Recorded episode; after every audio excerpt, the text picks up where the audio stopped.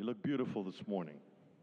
Uh, right now it's 1 a.m. Arizona time, and uh, so I'll do my best to stay awake if you promise to listen closely. So uh, it's a privilege to be here. You have an awesome pastor. He's a great guy.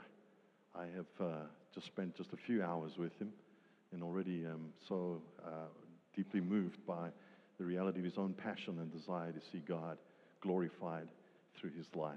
And uh, you guys are awesome. Loved the worship. Uh, loved our good friend Prince with a big smile that greeted us as we came through the door. I said, Purple Rain? He said, Yes. So, uh, and uh, Vernon, who led us on upstairs, and uh, I think it was Brent who went ahead and helped us out as well. You guys are amazing. You're doing a great thing, you're doing a great work. There's a great God who's on your side, and He has great plans for you. Amen. None of you would say to your kids, I just want you to get by in life. You know, I just want you to have just enough. I don't want you to do anything exceptional or awesome or anything. I just want you to exist. There's not a parent here who has that or cherishes that in their heart. And the same with our God. He doesn't want you to just get by, He doesn't want you just to exist. In fact, everything about Him is all about doing something powerful in our lives uh, if you saw your child under deep sickness or struggling or having a trial, your heart's desire would be, I want to take that and not have you carry it. I don't want to see you suffer with that. I want to take it on myself. We have a God who did that, who took our suffering, who took our sin, who took our shame, who bore it in himself so that he could release us and bring us to complete and absolute freedom in him. Amen. Hallelujah. Well, I want to minister to you this morning. That's a picture of my wife and my two boys. We have a whole bunch of kids we've adopted over the years. Uh, and uh, at one point, we had seven boys in our house. So you can imagine my wife having to put up with all of that, in addition to me, of course. And uh, so uh, we, we, we just had a great time. We just recently moved out of our two story home because I fell down the stairs. Uh, I was unhurt. The stairs did not get off as easily, however. And uh, so uh, we've moved to a different place, and uh, at least now the kids can chase me around and try to kill me because they're really big. Uh, they're both six four. The uh, top one up there is Kirk and Drew. Of course, facial hair is really in right now. and so it's, it's a scary, hairy morning every Sunday uh, when we come to church. So, hallelujah. I want to minister to you this morning on the topic of get ready for revival. Get ready for revival. Here's what I want to quickly say. People say, well, we're not supposed to die. I agree. But your first love goes before the light goes out. Long before the lights are gone out, first love is gone. And when first love is gone, we do by rote, we do by ritual, we do by religion what we should have done by relationship and we never actually get to live the kind of life that God wants for us. I know that Christianity can be the most miserable experience in the entire world if the motivation of it has simply become me trying to live up to a standard rather than responding to the immensity of a love that has been revealed in my heart and given towards me. And so I want you to experience the freedom of it. Uh, the uh, great American humorist Mark Twain, actually, original name Samuel Clemens, said these words. He said, When you get to heaven, leave your dog outside because heaven operates under a different grace. If it were not so, your dog would go in and you would stay outside. So this morning, I want to minister to you on the reality of the goodness of God and the grace of God in keeping us alive and take some practical steps for you uh, so that you'll be available for God's purposes. Amen? Practical steps. Let me just say your greatest ability is your availability. It doesn't matter how gifted you are if you're unavailable. And I'm a pastor. I see a lot of people who show up in church and they got a big sign on their forehead that says, unavailable.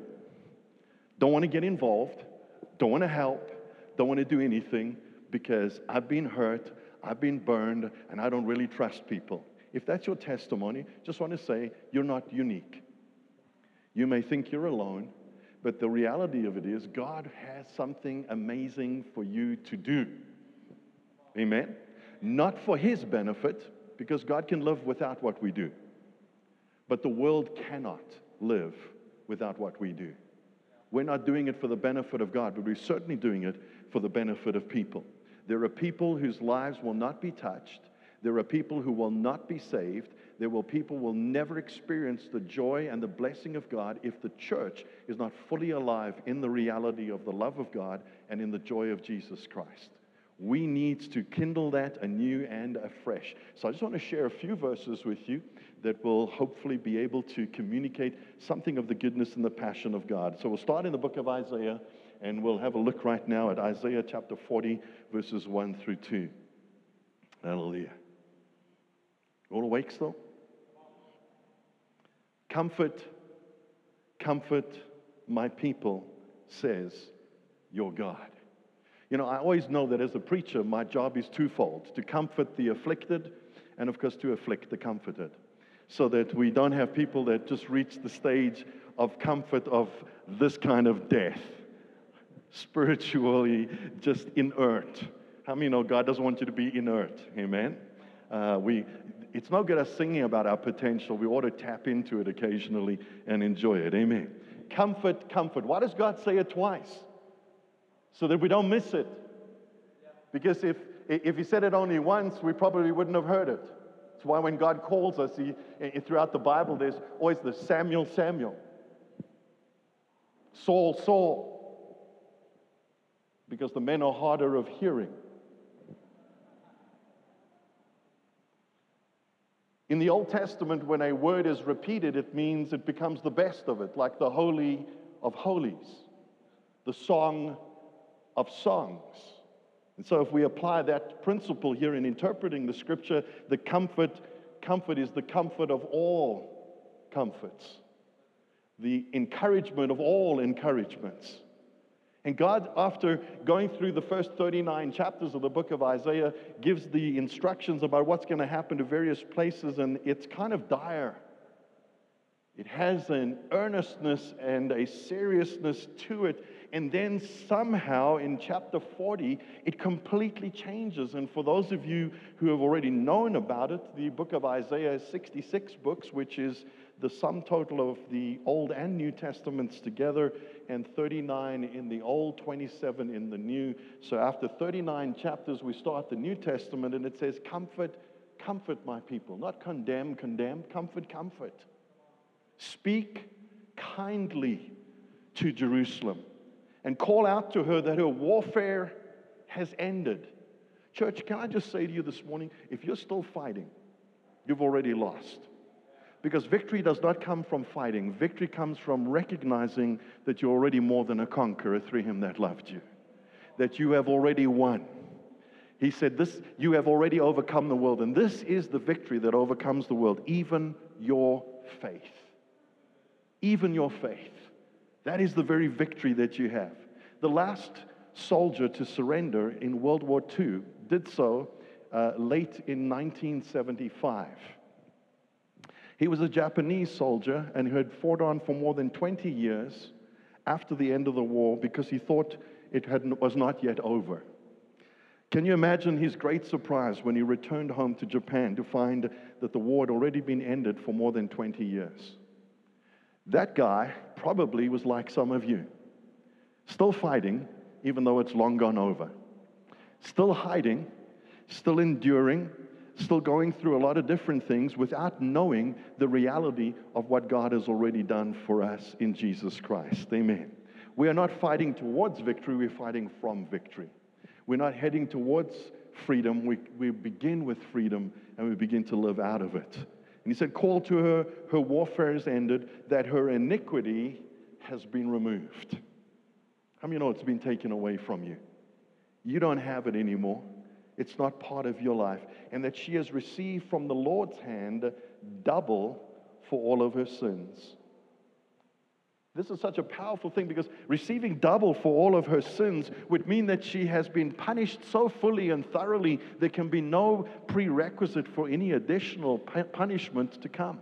And the very essence of evangelicalism is for us to understand that all of God's justice and punishment and anger against sin has been exhausted in the sacrifice of Jesus Christ.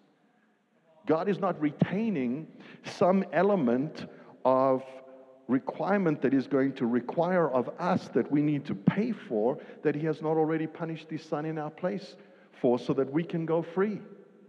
God's relationship with us is not founded upon an unsatisfied punishment for sin. It is, it is, it is predicated upon a fully satisfied punishment that has already happened. We're not waiting to see if we make it. We're not waiting to see if God is going to find fault with us. God's not up in heaven listing your sins against you. He's not counting your trespasses against you. He's not making a case against you. He made a case for you. He established you. He went ahead and he declared his intention for us. Hallelujah. You and I can never have confidence or faith until we know that all judgment is over. And thank God you can have confidence and faith. Amen. He who believes in him has passed out of death into life and no longer comes into judgment because he has passed out of death into life. The Gospel of John tells us. The next thing, so what I want to say to you, church, is let's get the message right. Let's get what God's heart is for us. And let's hold on to it passionately. Amen. The second thing is you've got to get a new vision of yourself.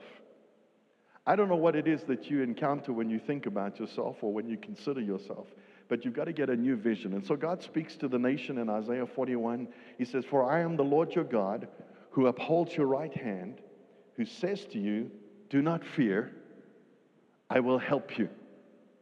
Do not fear, you worm, Jacob, you men of Israel. God's not calling them a worm because that's his assessment of who they are. He's calling them a worm because that's who they think they are. They are the dejected, despised, and the undervalued concerning the rest of the world. And he says, Don't be fear. Do not fear, you worm Jacob, you men of Israel. I'll help you. Second time he says, I'll help you. Why does God say it so many times? Because we don't understand God wants to help us. Because we're so independent. I remember with my kids when they would be playing with the scissors. And as a careful dad, I was saying, No, I got to get those scissors away from you. Give me them. And they would say to me, uh, You know, they were mine. They'd hold on to them. I said, Listen, let me show you. And then my son, I show you. I thought, This is going to get dangerous here.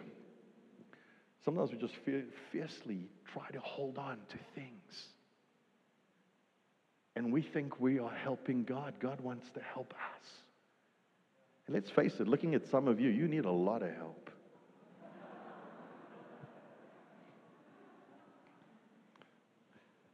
I'm glad I can get away with it here. You see, that's South African humor. In America, it does not go down well.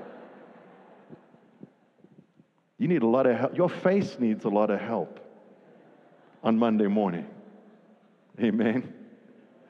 You need some assistance, right? Hallelujah.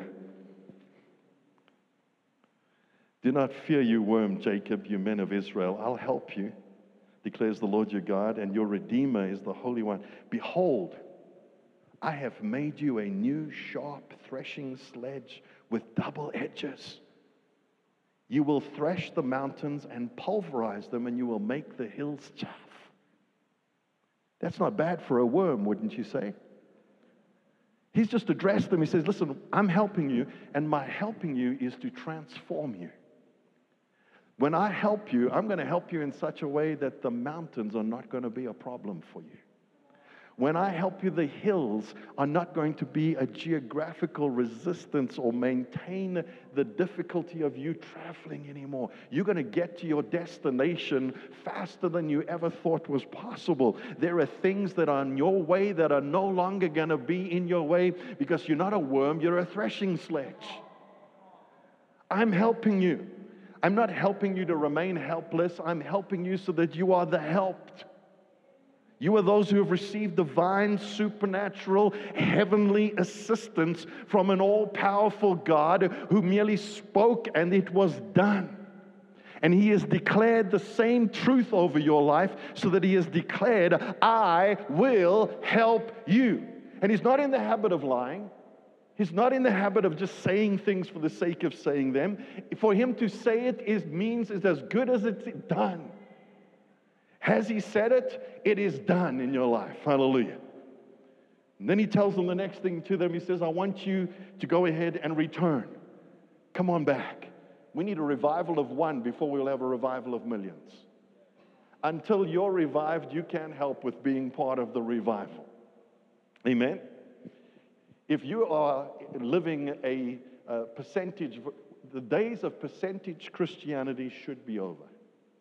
There shouldn't be a 60, 70, 80, 90% committed rate. We should be 100% all the way in. Solid gone for God. Hallelujah. And Isaiah 44, 22, 23 says, I have wiped out your transgressions like a thick cloud, and your sins like a heavy mist. Return to me, for I have redeemed you. Come on home.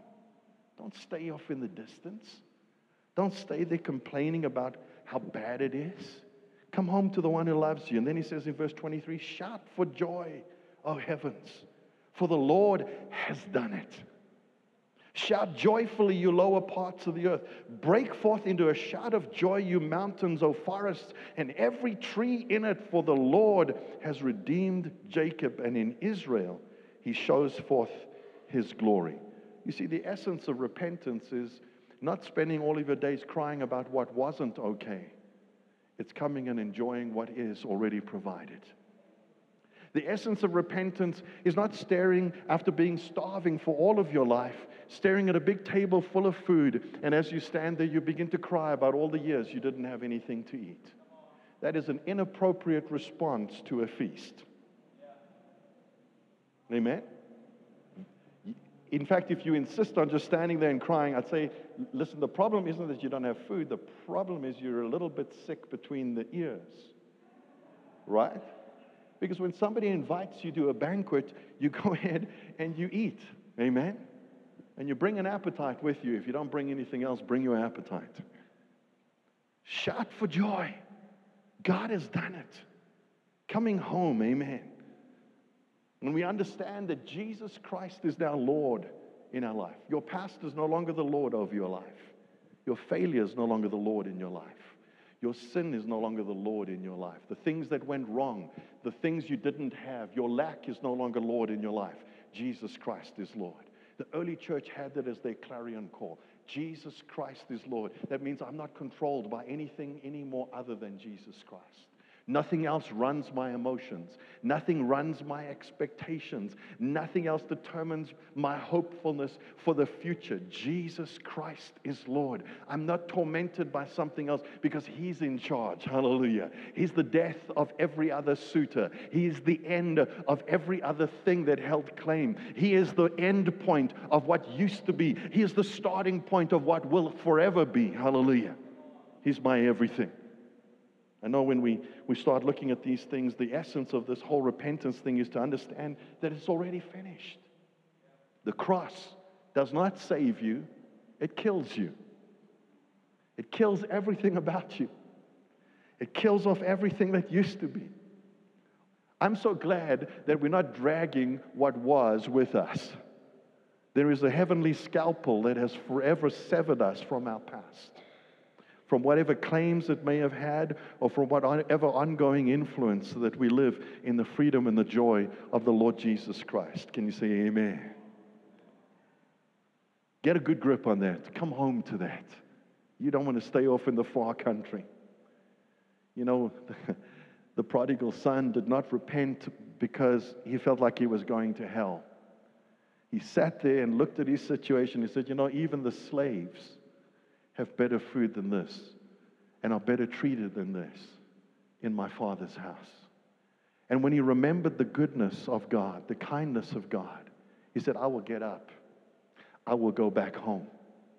I'll tell him I'm not worthy of it. I'll tell him he shouldn't take me in as anything special. I should just be a servant. And while he's still a long way off, God sees him and runs out to him and greets him and brings him home and doesn't listen to a single silly thing that he's rehearsed. He just goes and restores him.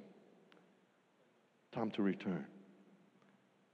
The next thing I want to say is become a disciple. Become a disciple. The root word of a disciple is to be disciplined. And discipline means that you're going to have to take hold of your thought life. Amen? You're going to have to take hold of your thought life. We can discipline ourselves for the purpose of godliness, or we can discipline ourselves for the purpose of ungodliness. You can teach yourself to take control of things, or you can teach yourself to keep on giving up control over stuff. Isaiah 50, verse 4 The Lord God has given me the tongue of disciples, that I may know how to sustain the weary one with the word. He awakens me morning by morning, He awakens my ear to listen as a disciple. Church, can I just tell you that disciples are not spectators? The disciples of Jesus didn't watch the miracles, they participated in them. The crowd got to see what was going on, the disciples got to do it. And when you're going to be a disciple, you move from being a spectator to being a participant in what's happening. God wants you to see the supernatural happen through your hands. When Jesus fed the 5,000, the miracle passed through the hands of disciples. The recipients were the crowd and they enjoyed the benefit, but the people who saw the effect of it were the ones that were passing it along through their hands. Be what that is for what God has in mind for us. Amen? Time for one more? Let's go for it. Next thing I want to say to you is look to your roots. Look to your roots. Now, you're probably going to look at some other roots here, but let me just give you the roots here. Isaiah 51, verses 1 through 2. Listen to me, you who pursue righteousness, who seek the Lord. Anybody here that qualifies under that call? Are you pursuing righteousness? Do you seek the Lord? Here's what he says Look to the rock from which you were hewn and to the quarry from which you were dug. You know, Israel is not in a good place at this point. They have resisted God uh, for more than 500 years. The history of their life has been that they have constantly gone against God. The nation has suffered. They've experienced great difficulties. And now they're going off into final captivity, and they're just down to a handful of people compared to what they used to be. And when they consider everything, they think, wow, we, we don't really have a future because we're so small in number. We used to be numerous. We used to have everything. We used to see everything happening. And now we've been reduced to it. He said, listen, God's saying, listen, I want to tell you how you started. Could I tell you again how you started? You did not start with millions. You started with one man and one woman who were incapable of having a single child. In other words, you started from a place of impossibility. And God intervened in the impossibility, and out of the impossibility, God created all of the abundant fruitfulness that you are bearing in mind, considering your personal history of what used to be. And now you're considering saying, well, can God do it again? Of course, He can. You know, we're living in an age that they tell us is the post Christian or a post modern era, particularly in the United States, where people who show up at church one Sunday out of every month believe that they are regular attenders. Because they have a culture of church that is not biblical. They, we need a revelation of church, not just a culture of church. And a revelation means getting God's idea on what's supposed to be happening and not the rest of the country's idea. There's too much of the world in the church for us to be able to get the world impacted and changed. We're going to have to be different. Your weirdness is going to have to increase. Amen? Now, if you're afraid of being weird, I just want you to know weird is how it all started. It looked like they were drunk at 9 a.m. in the morning. That's weirdness for you, right? And the crazy thing is that already there'd been a fall off. 500 people had seen Jesus ascending to heaven, and only 120 waited out in the upper room. You wonder what, what, what happened to the other 380. I know some people say, well, God knows my address, He knows where to find me. Really? You think God's going to come specially to your home to come and get you? The 380 who went in the upper room, they had to pick it up secondhand. The reality was the people that were there, they got it first. Amen? So you can't just sit back on your blessed assurance and say, well, it's going to happen to me no matter what. If it's really the will of God, it's going to happen to me. It really is the will of God, but it's not automatic. You're going to have to get involved and you're going to have to participate. Amen? I mean, when God made promises to Abraham and to Sarah, the reality was that He wasn't telling them that they were going to have kids without their involvement in the matter. What he was telling them was that their involvement in the matter had not produced up until that point, but he was going to supernaturally change that and that they will actually be part of that. He said, When, I, when he was but one, I called him, and then I blessed him and I multiplied him. As long as there's one person that's willing to do what God wanted him to do, God can do it all over again. Amen? He's able to do it.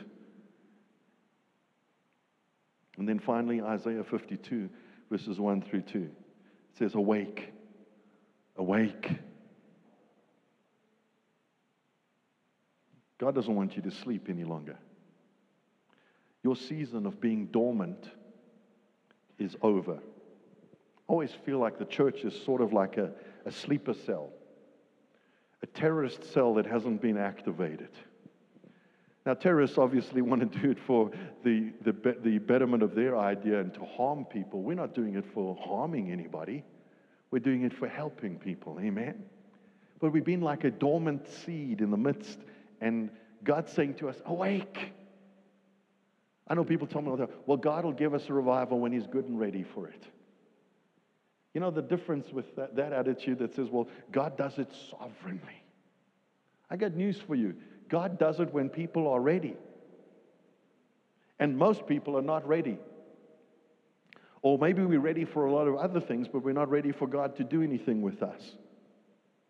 And yet he tells them to awake, awake, clothe yourself in your strength. You're going to have to put on the armor of what God has given you because it inspires confidence and it gives you dignity and it lets you know you're not naked. Clothe yourself in your beautiful garments. O Jerusalem, the holy city, for the, circumc- the uncircumcised and the unclean will no longer come into you. Shake yourself from the dust. Rise up, O captive Jerusalem. Loose yourself. I just want you to look quickly. There's a repetition of for yourselves there which means yourself plays a role. Amen? If God's going to do it in my life, you know, God spoke a word over me, and I know it's just going to happen because He said it. You will wait forever. If you believe God spoke it, start doing something. I mean, I don't know what it is. If you can play just, if all you can play is a kazoo, start playing your kazoo. Do something. Amen? Well, somebody said, Well, what if it's not the right thing? You'll find out it's not the right thing while you're doing it. Amen? And, and say, Well, okay, but, but what if I can't do it really well? L- let me tell you, the people who could do it really well are not available. God will use the substandard people to do it then. He'll help them. Amen? But what if I feel like a worm? It's okay. He makes you a new threshing sledge. You can hammer mountains into shreds. Hallelujah. You're not going to be limited by that. He says, Awake. He said, Clothe yourself. He tells them to shake yourself, loose yourself. That's what he's saying to them. Clothe yourself, he tells them twice. Don't be naked. Clothing yourself means become consciously endowed with what God has given to you. In other words, let your mind wake up to the reality of what it is that you already possess. Amen?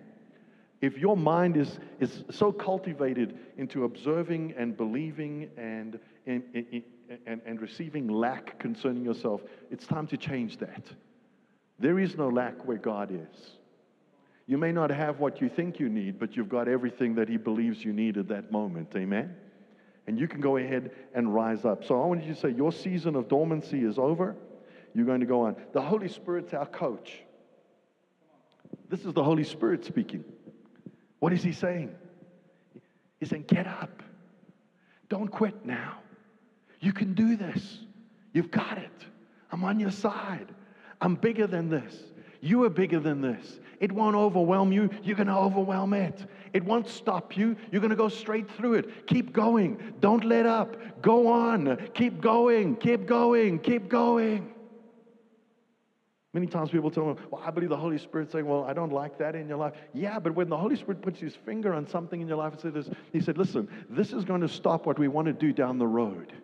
This is a limitation to my intention for your life. You need to leave that alone, Mike. You need to move on from that. You need to delete that from your life. You need to go in the place that I, because what I have in mind for you is so great, so awesome, and so wonderful. This thing will only slow you down, stop you, and complicate the whole maneuver. Would you let it go so that I can show you the greatness and the goodness of what I have? God's not trying to wrestle sin out of your mouth and out of your life because He wants to rob you of your joy. He wants you to fulfill your purpose. There's no greater joy than doing that. Shake yourself from the dust. Jesus said the reason why we shake ourselves from the dust is to disavow any connection with what used to be, to disavow any connection with the stuff that you picked up along the journey. You carrying dust? Are we carrying something along us that shouldn't be there? Shake it off. Shake it off. It's not actually part of your life. It may be on you, but it's not in you. It may have tried to surround you, but it couldn't penetrate you. And it's not part of your permanent journey. You can let it go. You can say goodbye to it. You can bid it farewell. You said, We traveled a long distance, but you are not going to keep coming along with me. You're not going to hitch a free ride into my future. You are going to be brushed aside. I will carry you no more. Amen. There's plenty more I want to share with you, but our time has come to an end here. What I want to say to you, can we just take a moment bow our heads for a second here?